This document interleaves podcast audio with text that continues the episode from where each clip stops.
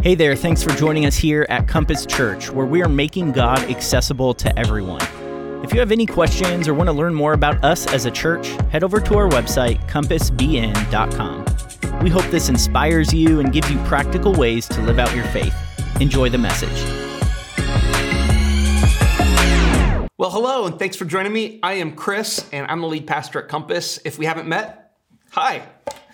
Today, we're starting a brand new message series called Icebergs. And if you don't know much about icebergs, they're actually really pretty fascinating. I mean, there's a ton of really cool facts about them. But the main fact about icebergs that you probably know about is this is that only about 10% of icebergs show above water. 90% of the iceberg is underneath, which means that a vast majority of it will never be seen. All most of us will ever see is just the tip of the iceberg. It's where that saying comes from. Religion can be like an iceberg. Often we take what we see at face value without ever looking under the surface to really understand what's going on. And I mean, it's been like that as long as there's been religion because people, I mean, we want a simple way to look at a simple text and live a straightforward black and white life. But as we are working our way through the book of Matthew, we are at one of the most difficult and challenging sections of teaching that I think Jesus ever gave. Because in this teaching, Jesus exposes some religious icebergs that his Jewish followers really didn't totally understand. And in doing so, um, he shows us how to think like he thought about religion, about our relationship with God, and about our relationship with other people. And Jesus starts this in Matthew chapter 5, verse 17. He says this Don't misunderstand why I have come. I did not come to abolish the law of Moses or the writings of the prophets. So, to really get into this, we need to talk about the law and the prophets. Okay, we need to understand what this is all about. And basically, the law and the prophets that Jesus is talking about were the Jewish holy scriptures, which is what we would call today the Old Testament of the Bible. And while the Jewish scriptures were comprised of all sorts of different writing and writing styles, they basically did two things. They painted a picture of what the someday kingdom of God was going to look like when he restored the nation of Israel to full power. And then the Jewish scriptures laid out the rules of religion. And when I say rules, I mean lots of rules, okay? The most well known of these laws are the Ten Commandments. But the Jewish law, or the Torah, it contains a total, I kid you not, of about 613 commandments. These laws covered all sorts of things from the aspects of daily life, including like family, personal hygiene, diet, to things like farming, clothing you're supposed to wear, raising animals. No joke, there's even bird law in there.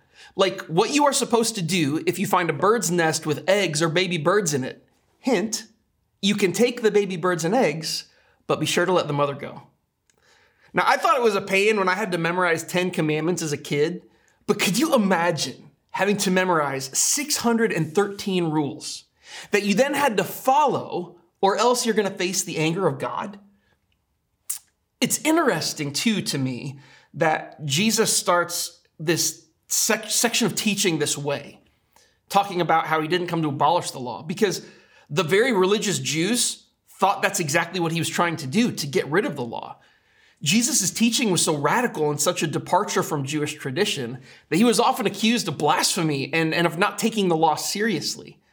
But look at what Jesus says all the way through Matthew 5 17 through 19. He says, Don't misunderstand why I have come. I did not come to abolish the law of Moses or the writings of the prophets. And he continues. He says, No, I have come to accomplish their purpose. I tell you the truth, until heaven and earth disappear, not even the smallest detail of God's law will disappear until its purpose is achieved. So if you ignore the least commandment and teach others to do the same, you will be called the least in the kingdom of heaven. But anyone who obeys God's laws and teaches them will be called great in the kingdom of heaven. So let's be real for a second this is tough for Christians. I mean, it's tough for me. I think on the whole, we're good with the Ten Commandments, but bird law, I'm not sure about that, you know? I mean, the law on not crossbreeding animals or mixing different kinds of fabric, Or the law that says we're supposed to wear four blue tassels on the corners of our clothes? And let's be real, okay? Let's just be totally real. The law on tithing, I mean, I won't steal or commit adultery. Those laws make sense. But tithing? But Jesus has just affirmed all of the Old Testament law and prophets. And check this out, he's about to double down because in Matthew 5:20 he says this, "But I warn you, unless your righteousness is better than the than the righteousness of the teachers of religious law and the Pharisees, you will never enter the kingdom of heaven." That's big. That's heavy. Because an important thing to note, the Pharisees and teachers of religious law were as righteous as anyone ever got. No one followed the law more than they did. Nobody. They were as perfect as you could possibly get. In fact, it was their job to instruct others on how to follow the law too. And Jesus is here, he's talking to normal, regular, everyday people, and he says that unless they are more righteous, more obedient to the law than the Pharisees, that they will never enter the kingdom of heaven. I mean, that would be like telling a college quarterback that unless he's better than Tom Brady, he just can't play in the NFL. But this idea that the law requires absolute perfection is, is something that Jesus affirms again in a verse that we're going to see at the very end of this section of teaching at the end of this message series because in Matthew 5:48 Jesus doubles down again and he says, "But you are to be perfect, even as your Father in heaven is perfect." So there are two things here. First, Jesus affirms the law and our responsibility to obey every commandment. And second, that unless we follow the law perfectly, we cannot enter the kingdom of heaven. That unless we follow the law perfectly, we have no place with God. The tip of the iceberg that we see says, do the right things and follow the right rules, and then you will be good with God. But the 90% of the iceberg that we don't see under the surface, that Jesus is exposing, says that it's impossible to do the right things and impossible to follow the right rules because you must do it perfectly in order for it to work. Essentially, the underside of this first iceberg that Jesus' followers are running into as he teaches this is, is that the thing you need to do in order to be right with God is impossible to do. So, what do we do with this? Jesus has affirmed the absolute value of the Jewish law. He has, he has made the standard and laid down the standard by which it must be followed in order for us to benefit from it. And that's it must be followed perfectly. And then he has said that if we don't meet that standard, which is impossible, by the way, that we can't enter the kingdom of God. And the answer to that, what do we do with this, is found in one of the very first things that Jesus said in this section in Matthew 5 17. He says, Don't misunderstand why I've come. I did not come to abolish the law of Moses or the writings of the prophets. No, I came to accomplish their purpose. A couple things I want to make sure we get to grasp this. And the first thing is that Jesus fulfilled the law. Jesus, in his own words, came to accomplish the purpose of the law, to fulfill it. So what is it? What is the purpose of all those 613 laws? Galatians 3:19 gives us a, a, picture when it says, "Why then was the law given?" It was given alongside the promise to show people their sins. But the law was designed to last only until the coming of the child who was promised, talking about Jesus. So, from the get go, when sin entered the world, it was and always has been impossible for us to fix. And the commandments God gave in the Jewish scriptures were to help us understand just how much was actually broken and how far we were actually away from God's perfection and his perfect plan for the world. And the law was a placeholder to point us to Jesus. Hebrews 10:1 says it this way, the old system under the law of Moses was only a shadow it was a dim preview of the good things to come and not those good things themselves. A snapshot, a picture of what's coming. Galatians 3 24 through 25 says, The law was our guardian until Christ came. It protected us until we could be made right with God through faith. And now that the way of faith has come, we no longer need the law as our guardian. Jesus affirmed the Jewish scriptures because they all point to him. In the same way that a chicken would affirm the egg it hatched out of, or a butterfly would affirm the cocoon that it emerged from. The purpose of the law was to restore and redeem all people to right standing with God. It is completed in Jesus. It's completed in his life, in his death and resurrection. It all points to him. Galatians 2:16 says that yet we know that a person is made right with God by faith in Jesus Christ, not by obeying the law. And we have believed in Christ Jesus so that we might be made right with God because of our faith in Christ, not because we have obeyed the law. For no one, get this, no one will ever be made right with God by obeying the law. Jesus fulfilled the law. But there's one other thing to understand in all of this. And the second thing, Jesus fulfilled the law, but Jesus redefined the law. Look at what he says in Matthew 22. This is a very familiar verse if you've been part of Compass at all. It says, Love the Lord your God with all your heart and with all your soul and with all your mind. This is the first and greatest commandment. And the second is like it love your neighbor as yourself. All the law and the prophets hang on these two commandments. All of the Jewish scripture hangs on these two commandments. Jesus stripped away some of our religious rule certainty by saying that he fulfilled the law, right? But knowing that we need clarity in how to live, he redefines the law by giving us a new one, the law of Christ. Love God and love your neighbor. As followers of Jesus, I think it's easy and fun sometimes to get all wrapped up in the deep, specific doctrines of the Bible.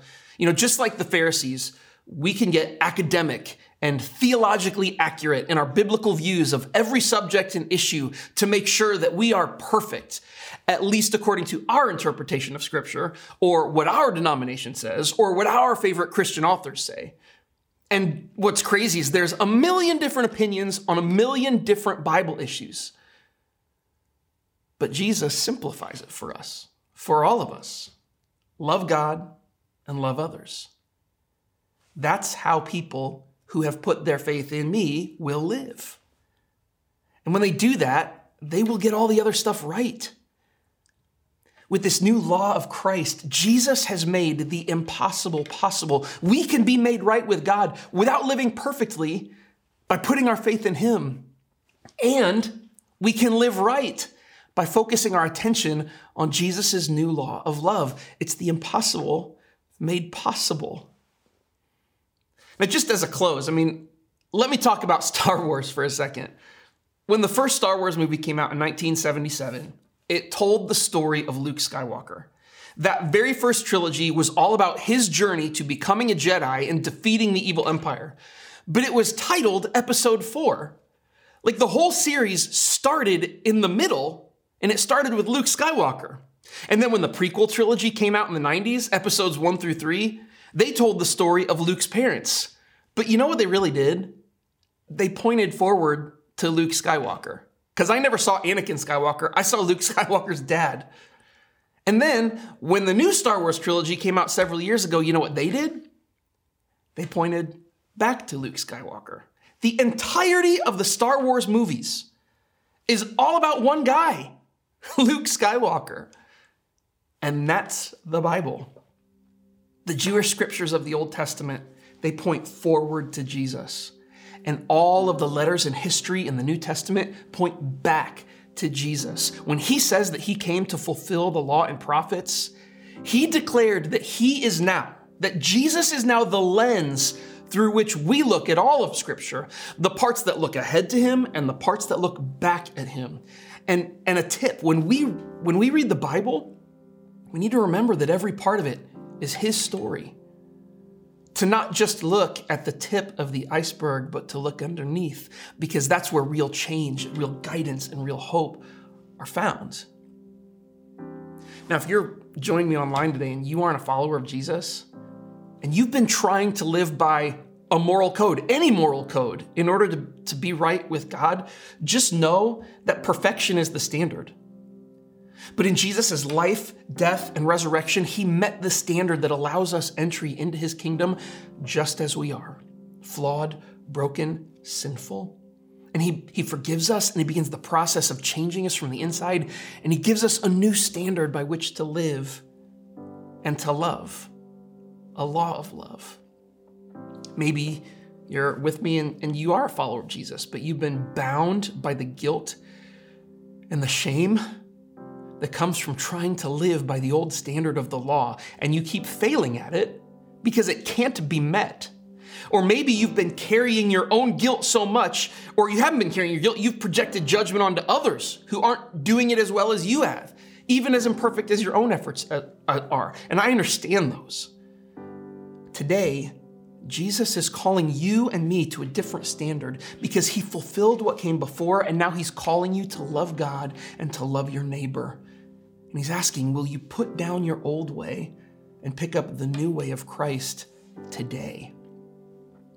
I'm telling you, as we do, I know that Jesus will open our eyes and hearts to what he's doing in our lives and in our world. We don't have to live by bird law anymore, but we can live by the law of Jesus, the new law he gave that supersedes everything that came before, while at the same time fulfilling everything that came before, giving us a path to walk where we don't have to be perfect. All we have to do is just accept him and be made right. I'm really looking forward to this message series, and over the next several weeks, we're going to dig into some of the principles that Jesus is talking about, about what it looks like to live that right way, the way that He's called us to. What does it look like to live out the law of love? And, uh, and even look at some of the other icebergs that He wants us to be aware of and really understand. So I will see you then.